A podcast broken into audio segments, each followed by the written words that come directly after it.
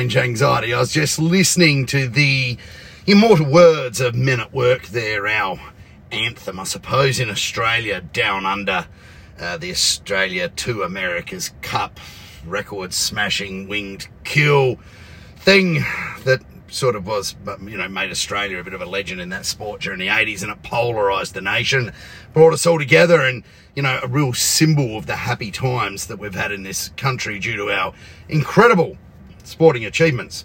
Us Aussies, we really are pretty good at playing sport, aren't we? You know, considering there's about five of us, uh, you know, compared to the rest of the world's massive populations. I like the way they were talking about travelling in a fried out Kombi because that's how I feel a lot of the time.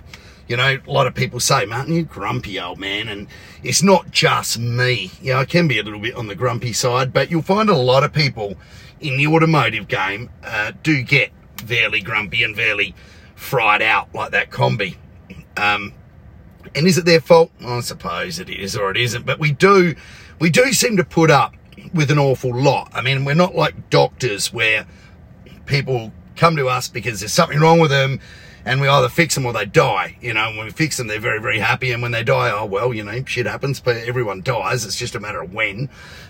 um, yeah, but you see, when you're dealing with, with people's cars, particularly performance cars, and particularly when you're doing performance modifications to them, you're dealing with their extension, you're dealing with their uh, love, you're dealing with their pride and joy, and it all can become very fractious very quickly. And because we're not as qualified as doctors, normally, unless you're, I suppose, you're a doctor of uh, mechanical engineering or some such uh, similar kind of thing, um, we do tend to uh, come under the scrutiny of plenty of uh, Facebook, YouTube, whatever experts. And I suppose doctors are getting that now too, aren't they? Since everyone's become an epidemiologist, uh, you know, some people had to study actually at universities, get top marks and spend years and then go on and specialize to be an epidemiologist. Now you've got to watch 10 YouTubes, three BitChutes, and nine Facebook posts, and you are ready to start talking to the world about COVID, vaccines, viruses, and once you're done with that, you use your uh, online degree in international affairs to then uh, graduate to Afghanistan. there's been a lot of that. I mean, you know, sad situation, sad humanitarian situation, but there's so many bloody experts. Shut up, will you? Um, and, and you know, it's been like, it's, it's only that been that way for the international affairs and the doctors recently. It's been like that for us car guys for pretty much forever. We have, you know, borne the brunt of um, people knowing better than us. And quite frankly, that's why when you start talking to people in a workshop environment about, uh, performing upgrades on your car, that's why they can get a little fractious at times and seem a little grumpy. Because, you know, for example, today I had a guy, he rang up and he meant well. It's not his fault. He's seen that we do a bit at the roll racing. And we have, you know, we've done pretty well there and we got some pretty, pretty good units that we take there. And, you know, they have all of the love, care and, and cash input they need, um, heaped on them to do what they do. But he wanted to go roll racing and he wanted to win. And he started saying, hey, do you do any mechanical work on Fords? And I said, look, you know, um, we do, but we're mainly uh, performance tuners, you know. I can put you in touch with people that, you know, do mechanical if need be because it's an XR6 turbo. I said, yeah, look, you know, we've done a bit with them quite successfully. Tell me a bit about your XR6 turbo and what's been done to it. Well, first, first, I haven't bought it yet. Now, that's always a good way, late on a hot afternoon, to get me going. So you want to waste half an hour of my time talking to me when you haven't even bought the car. At least have the car. Or have one like on the way. No, haven't bought it yet. And what is it? What's been done to it? Oh, it's a Territory Turbo and it's totally stock. I said, well, okay, uh, right. I said, how many Ks it done? He goes, oh, 180,000. So I'm thinking, stuffed, right? Okay. 10, 15 year old, 15 year old car, um, 180,000 Ks, probably one or two careful owners and several careless ones, as we like to say in the trade. The whole front end will be falling out of it, or every bush will be stuffed in it. The hubs will be stuffed. The brakes will be, uh, um, you know, shuddery and wobbly. It, it'll be stuffed, right? I don't care how much love it's had heaped on it. And I said, okay, well, what do you want to do? Do you just want to take it out to roll racing? And he goes, yeah, I'd like to take it out there. And I said, well, how competitive do you want to be? Well, I'd like to, I'd like to, you know, be right up there. I said, oh, oh. And he goes, why oh? And I said, well, you're going to need a considerable budget for that. And he goes, what sort of budget are you talking about? And I said, well, probably 150,000. He goes, uh, uh. And he thought instantly I was smoking crack. But was I? Let's have a look at it. First, you got to uh, build an engine for it. It's 180,000k. Uh, Falcon engine isn't going to win any awards for making a thousand horsepower. Sorry, I know you know there is as much legend surrounding the Barra as there is around Men at Work's single that we played on the way in here, but the reality is there are no free lunches. An 180,000k old engine is generally ready for very, very light modifications or the bin, uh, maybe in that order too. So you got to build him a complete engine, complete engine, good rotator, top end, uh, done right. So that's going to be like 25 grand. Then you're going to need to build a trans to go behind it. You know, let's just say it's going to be mm, 10, says 35 grand. Then we're going to want to do something with the driveline to handle the power. So let's spend another 15 so what are we up to? What did I say? Let's just say driveline, engine, and everything done. Probably mm, 50. But we haven't got the engine running yet, so we're going to need to set it up. I probably want to go a Haltech on something like that. Big fuel system, supporting mods. Oh, yeah, in and out, bit of labour, you know. So, yeah, we're probably looking at, we're up to 65, 70 to do that before we really get into tuning it. Do you see where I'm going here? This guy's not going to happen. There's also a lot of labour in this whole process. This guy's not going to have any change out of 100 grand. It's not easy. If you want to go out and beat 1,000 horsepower at the wheel cars, you're going to need more, particularly when you're pushing a brick through the air, a big heavy brick at that. So you, you see that the logic doesn't really line up. And this is where we run into problems. So that's just that's just one example of it. And you know, the guy left thinking I was a dickhead, and he may or may not be right. I often say that, but uh, that's reality. There's no point in like honeydicking them at the candy shop and saying, "Oh yeah, a few grand here, a few grand there, you'll be right." And then the guy goes out there and he, he doesn't even make it to the eliminations before the thing's crapped itself. So you can't do that. You got to be honest. And you know, I didn't really want the job anyway because we've got so much on our plate here. But I had to be honest with the guy. And that honesty is sometimes breeds discontent between you and the client. And there is a lot of that going on with COVID at the moment. People want to, you know, uh, press their own sort of agendas and their buttons and their experts because they've had time during lockdown. And there's nothing wrong with people researching their builds. I keep saying this, and you've got to research your builds. But don't uh, get on the phone to someone or on Facebook to someone that knows what they're doing, you know, whether that is or isn't me, and then just make a point of telling them that you know better. Just don't even make the contact in the first place if that's what you want to do. And everyone will live happier and longer lives. Do you get me? Now that's not a rant that's not being grumpy, but it's up there with like, you know, um, I really need a quote to tune my car.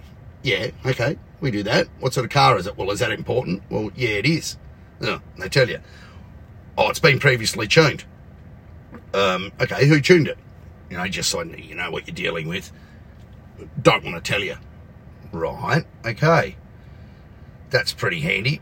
What's done to it? Does that matter? Well, yeah, it does. So why the hell are you ringing me when you don't want to tell me anything? It's like going to the doctor and the doctor says, well, what's wrong with you? Where does it hurt? You go, well, that's none of your business. Well, what are you doing there in the first place if that's the way you are?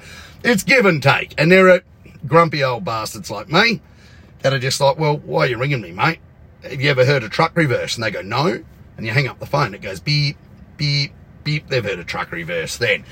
You know what I mean? It's give and take, and everyone's got to learn to get along a little bit better, particularly in the car industry when there's so much ego, emotion, I know best, and all of that involved. Everyone just needs to take a chill pill, calm down, be friends, listen to a bit of Bob Marley, yo, and relax. Which brings me to one of my points for today. And that point is I found the right person. Remember I was looking for someone to help me out with some upcoming projects and I found this guy. He was actually an in-house guy um, that I'm sharing. I'm sharing uh, his workload with. I'm not sharing him as such, and he is great. I've been very impressed with him. His name, he listens to all of these epicasts. His name is Lachlan Amodio, and he's 26 or 27 years old. I forgot how old you are, Lockie, but you're young. You're like half my age, right? And he's got this really annoying quality that he's really enthusiastic and he actually loves cars. And I'm thinking, wow, it's not going to be long before we can beat that out of you, is it? Just hang around me. And then I thought about it. Uh, this guy loves cars uh, to the point, and boats, and anything with an engine in it. And he listens to all these happy cars and he comes and he asks me questions during his breaks. And they're serious questions. And I try, I try and answer them because being dismissive or being rude or being a smartass about it probably isn't the right thing to do because you see, I'm on the pre- well, he's on the precipice here. He's come to work with me, and that's either going to go one way or the other for him. He's either going to learn something from me if there's anything at all that I could teach him. He is a qualified mechanic. I am not. He's a dealership trained mechanic. I am not. Um, so he's either going to learn something from me when it comes to a bit of, I suppose, design and, and a bit of tuning stuff and, and some things like that, or I'm just going to totally ruin him to the point where he hates cars in 15 minutes and he turns into, he graduates into a nasty, cynical old bastard like me. And I've decided, because I quite like Lockie, I mean, he has some vices, which we'll cover, like, for example, drinking Farmers Union iced coffee and lots of it. And he also has a very uh, infectious laugh. And uh, I'm sure you're laughing when you're listening to this, Lockie. But he's always bloody happy, right? He's always happy. I've seen him pissed, you know, once or twice at things, but not like me, where it's 99.9% of the day.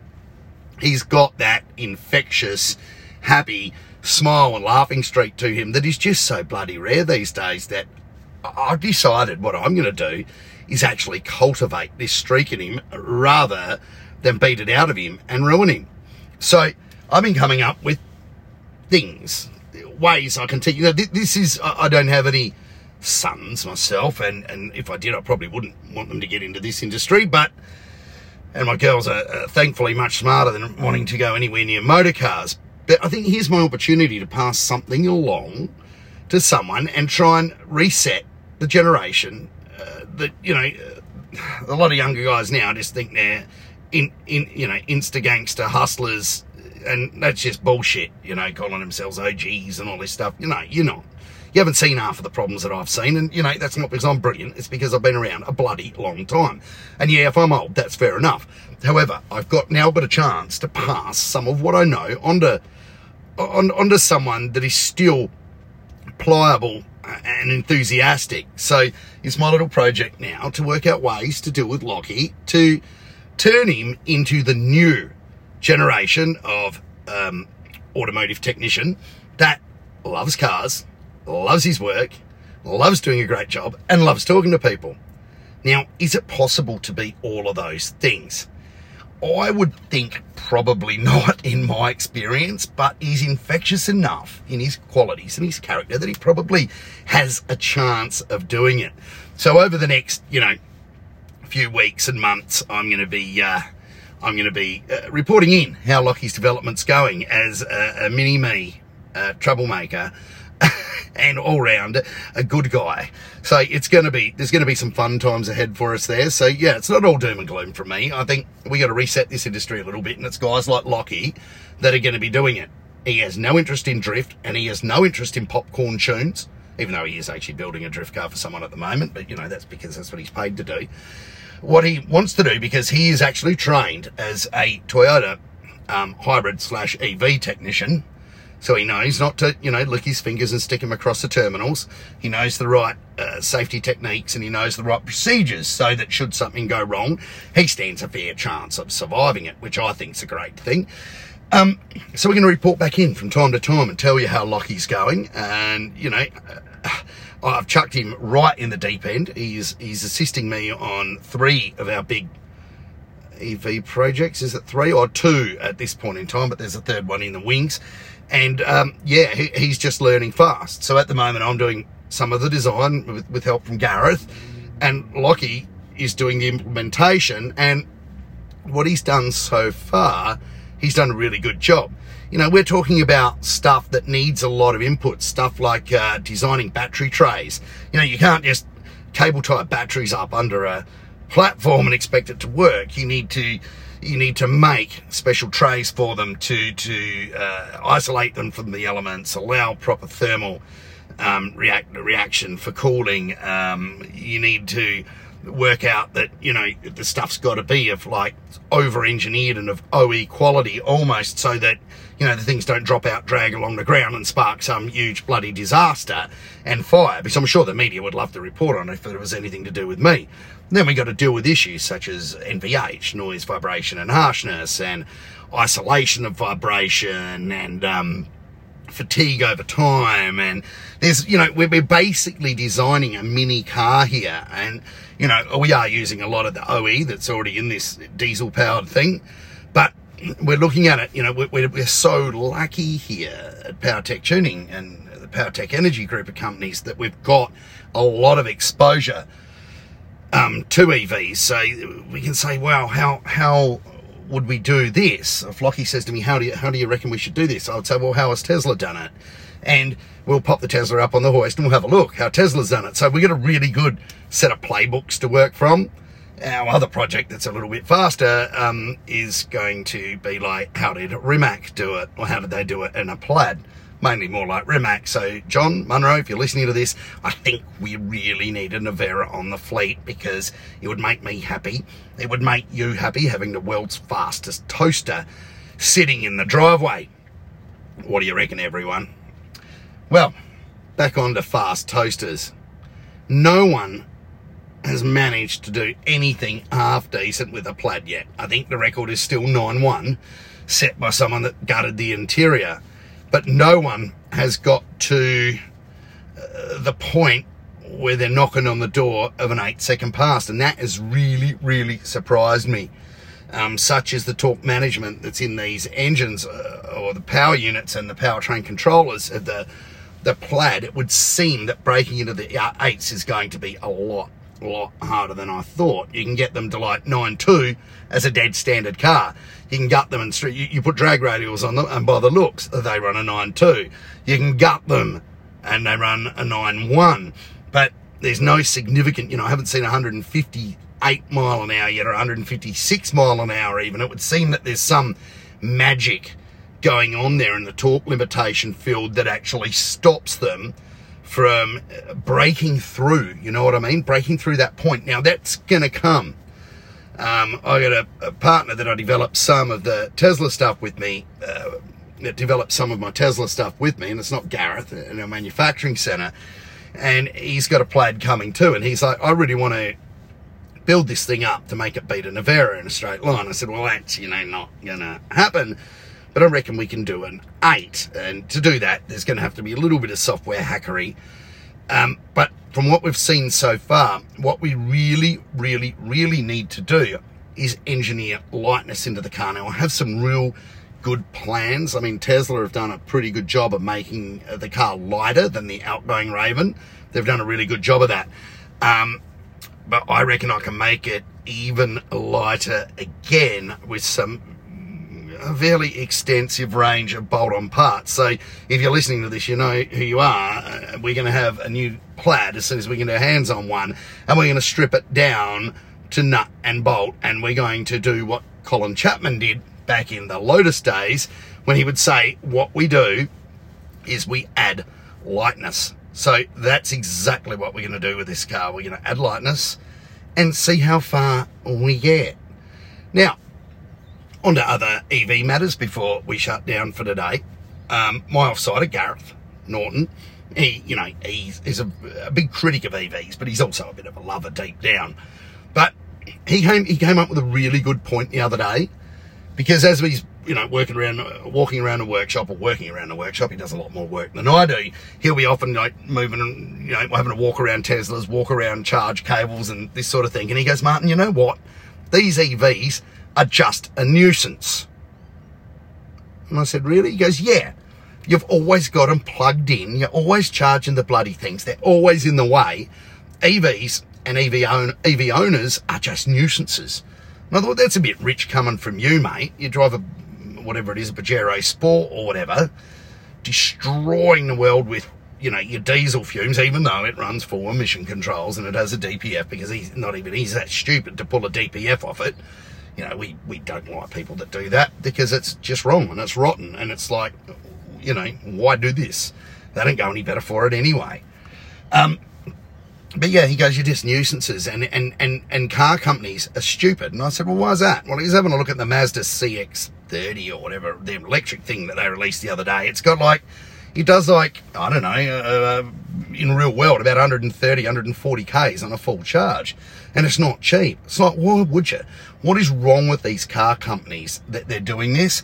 when really what they should be doing is is is working on just a, a more refined product. And if, they, if they're going to make a car that's electric that does like 130, 140 k's, unless if you put anything in it or point it up a hill, like why isn't it like 20 grand? Because that's what it should be.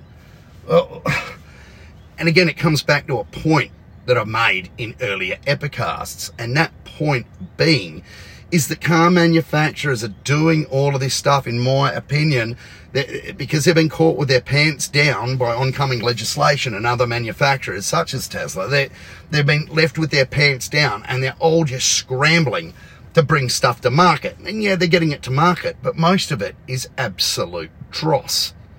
Dross is a nice word for all my listeners. Um, uh, it's a substitute word for shit. Because yeah, they shouldn't be doing this. You know, they should be, they should be taking their time rather than trying to. I mean, Mazda haven't made anything good since the RX-7, in my opinion.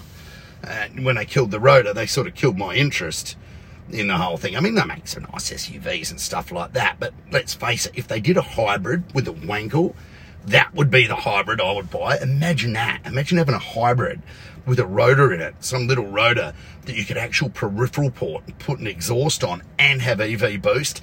Now that would be a shit hot thing. And apparently Mazda were in the throes of doing that or trying to design that or patent something to do with that. And you know, the powers that be, because all these car companies are just losing money these days hand over fist because they're too late to the party, the thing got canned.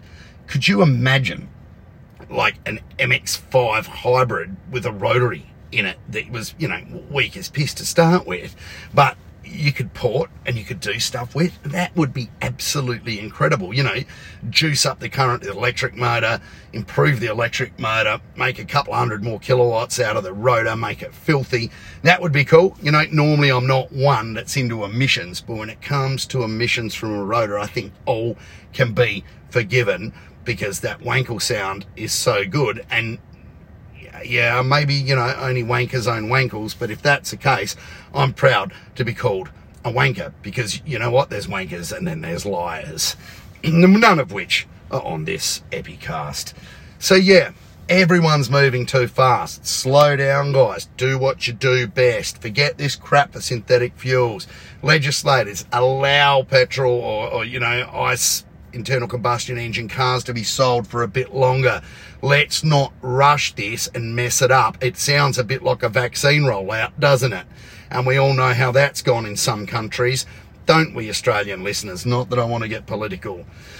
But yeah, slow down, take a few deep breaths, read the book of Buddha if must be, but whatever, just don't rush it because Otherwise, there's going to be lots of crap EVs out there, not enough good petrol cars, and everyone is going to have range anxiety. So remember to send me your feedback. We love you, Zol.